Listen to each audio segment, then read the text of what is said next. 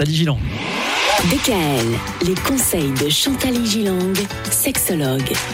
Cette semaine, nous parlons des couples, des couples qui partent en vacances.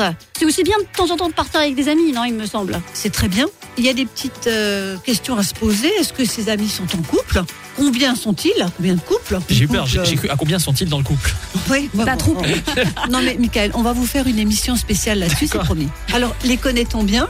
Et ont-ils des enfants aussi? Ici, bien sûr, la location d'une maison ou d'un grand appartement s'impose Ouais, parce qu'on est plusieurs. Ouais. On est tout content de partir avec des copains, de revivre des moments de bonheur que l'on a déjà connus avec eux, de se faire des discussions à l'infini autour d'un feu de bois, d'un apéro, sur la plage, etc. Bon, bah, apparemment, il n'y a que des points positifs à tout ça. Alors les points positifs, je répète, on peut se louer une belle maison, peut-être tout près de la plage, faire la cuisine à tour de rôle, il y en a un qui sait faire un truc italien, l'autre thaïlandais, se confier les enfants à tour de rôle, vous voyez aussi, d'où l'intérêt que tout le monde a Oui. des enfants. Évidemment.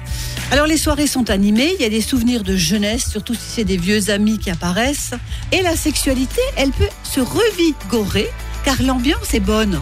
On relativise les soucis du quotidien, on réinvente des positions, là je parle de la sexualité, hein, et quelques pratiques spéciales vacances. Alors je vous laisse deviner ce que ça peut être. Hein, Michael, vous faites des grands yeux. Travailler l'imagination, en fait. Voilà. Ah oui, là, faut Ouais, bien on en reparlera ouais. à la rentrée aussi, Très vous bien, inquiétez oui, oui, pas. oui. La rentrée, rentrée, vraiment. Il y a quand même des points négatifs alors aux, Oui. aux vacances entre amis? Car comme vous le savez, les amis ils peuvent nous agacer pendant une soirée, on est d'accord.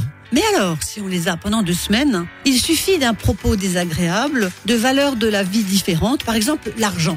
Allez voir faire des courses au supermarché avec des amis. Vous allez vous rendre compte qu'ils sont peut-être radins. Ah, bah, moi, ça m'est déjà arrivé. Ah oui. Alors les discussions sur les voitures, euh, sur le Covid aussi, hein, qu'est-ce qu'on en Eh pense, ouais. etc.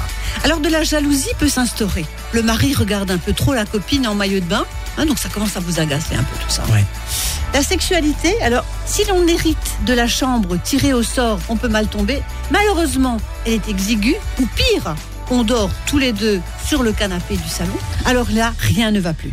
Au lieu de faire l'amour, on fait la dispute. Et on accuse l'autre d'avoir tout fait pour partir en vacances avec ces gens-là et leurs enfants épouvantables. Demain, c'est vendredi, c'est la journée des conseils.